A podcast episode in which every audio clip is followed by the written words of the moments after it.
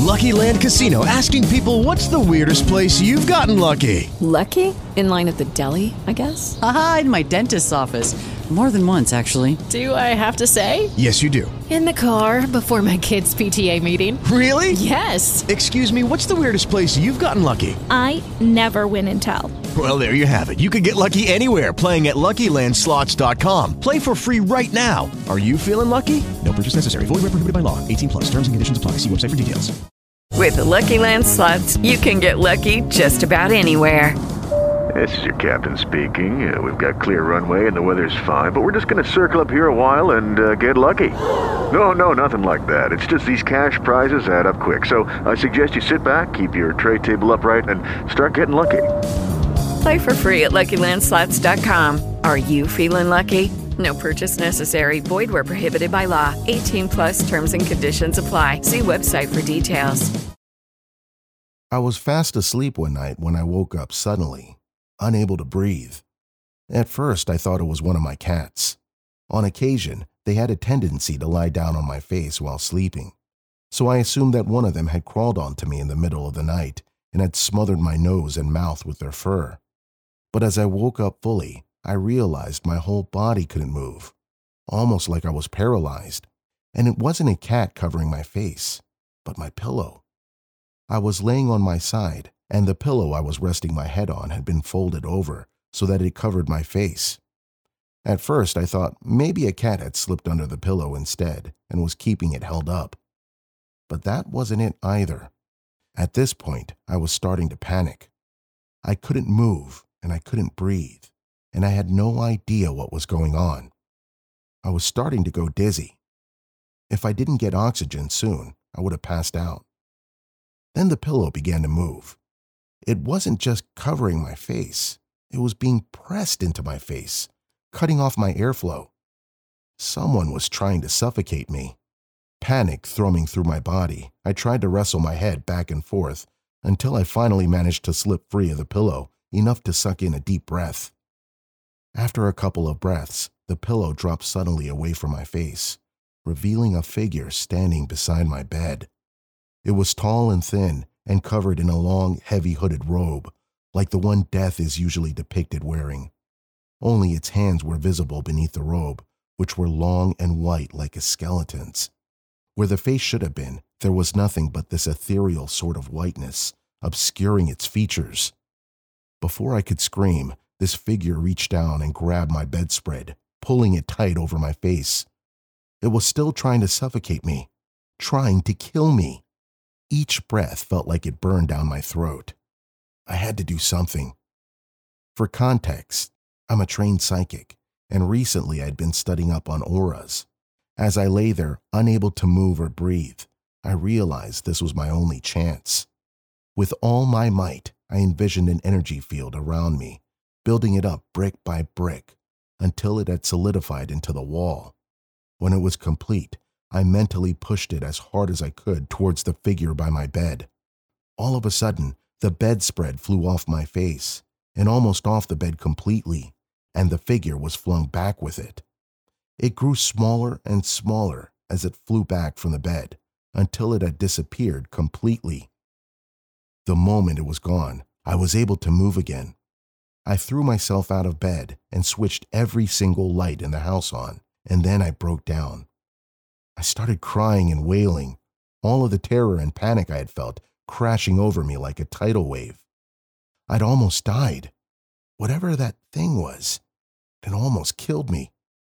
If I hadn't been able to manipulate my aura and create that barrier, maybe it would have killed me. I was bordering hysteric for the next two days, constantly terrified to even leave the house. I couldn't go to work, couldn't go to the shop. I couldn't do anything.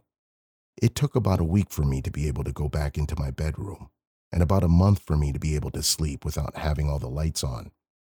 Every time I closed my eyes, I imagined that death-like figure leaning over me, trying to throttle me to death. But I haven't had an experience like that since.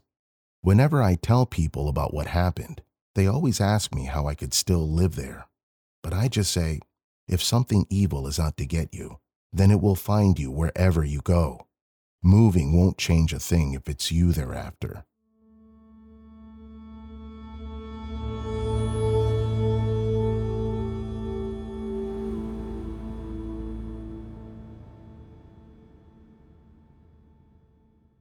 In the early nineteen eighties, I worked for a milk company.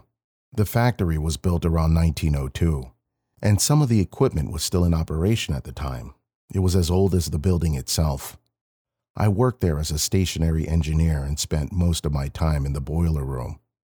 We were employed twenty-four seven to make sure everything was running smoothly, so I often had to stay even after production was done for the day. On weekends, whoever was working the shift would be the only person in the entire facility. The boiler room was cozy enough, especially in winter when the nights were cold, but the rest of the factory could be pretty spooky on a night, especially when the lights were off, and the ancient machinery cast great hulking shadows in the dark. I was a young man when I worked there, so the shift schedule often interfered with my social life. Sometimes one or two of my friends would come visit me and keep me company for a while, and food was always a welcome benefit. During a night shift, my friend Dale came to see me about one o'clock with pizza. We took it into the lunchroom of the factory and started to eat. As we were chatting and eating our pizza, I kept hearing what I perceived to be voices coming from further in the building. It sounded like two women were having a conversation. I tried to ignore it at the time, as there should have been nobody else in the building other than me and Dale. I reasoned it could have just been steam or strange airflow caused by the machines that were making the noises. After a few minutes, however, the voices didn't stop, and I began to wonder if there really was something else in the factory. I mentioned the voices to Dale, so he paused and listened, and told me he could hear them as well. He agreed it sounded like two women talking in rapid, hushed voices. Thinking we had an intruder or someone who shouldn't be there, we decided to search for the two women. We followed the voices to the milk receiving area, but the moment we got there, the voices seemed to be coming from a different part of the factory.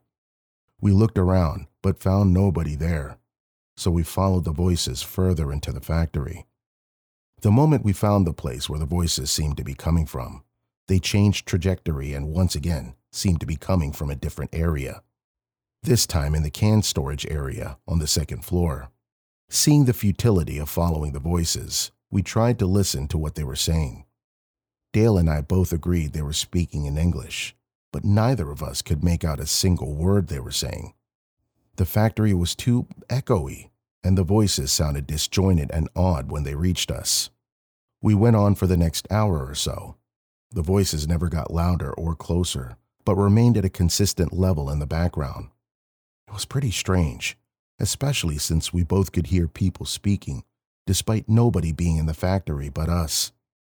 Eventually, we went back to eating our pizza and trying to ignore the voices. There wasn't much we could do about it anyway. A few hours later, Dale went home, and the voices stopped. The factory seemed eerily silent in their absence, but I was glad I couldn't hear them anymore. I went back to the boiler room, still a little on the edge about being there by myself. But the rest of the night passed on without any other disturbance, and I began to wonder if there was another, simpler explanation for the voices we'd heard. Nothing else like that happened until about four weeks later, when I was once again working the night shift. This time it was my friend Tyler who decided to drive out there and keep me company for a bit. We once again ordered pizza and took it to the lunchroom, as I had done with Dale four weeks prior. I didn't bring up the voices to Tyler, as I figured it would just spook him unnecessarily. As we sat there, however, talking between mouthfuls of pizza, I heard more voices enter the fray. This time, it sounded like two men speaking. At this point, I remember feeling a little freaked out about it, but tried to ignore the voices, as I figured like last time, we wouldn't be able to locate the culprits. I didn't mention anything to Tyler, and tried my best not to acknowledge that anything strange was happening. After a few minutes, though, Tyler paused and asked me, "Do you hear two men talking?" When he said that, I remember throwing down my slice of pizza in a mixture of relief and uneasiness that Tyler could hear them too. I told him about the experience I had with Dale four weeks earlier, and how we'd been unable to find the speakers, and Tyler suggested taking one more look. We went through the same routine as last time, following the voices through the factory, until we came upon a location they seemed to emanate from, only for the voices to grow distant again, coming from somewhere else. We went around for an hour trying to follow the voices to the culprit, but we found nobody. As far as we could tell, we were alone in the factory. Like before, neither of us could work out exactly what the voices were saying, but we were certain the speech pattern and language was English. We agreed it was strange, but there wasn't much we could do, so we went back and finished off our pizza, trying our best to ignore the disembodied conversation.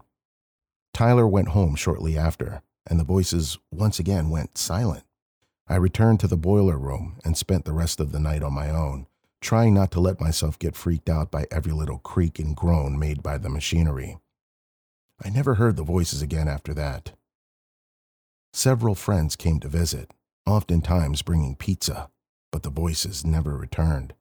Even now, I have no explanation for what we heard or why. I'm at a complete loss to understand what went on in that factory during those night shifts. Why we had heard the disembodied voices of people who weren't there. What did it mean? What had they been saying? None of it made sense, and it still doesn't now. The milk company closed down their operations at least twenty years ago, and the factory where I worked was torn down a few years after that, bearing the mystery with it. Paranormal horror author Eve S. Evans introduces a brand new spine-chilling release. True Ghost Stories of First Responders, available on Amazon today. Don't believe in ghosts? This book might change your mind and steal any hope of sleep. These stories are unexplainable, true accounts from first responders, told from the perspective of everyday people. Think you can explain them? We dare you to try.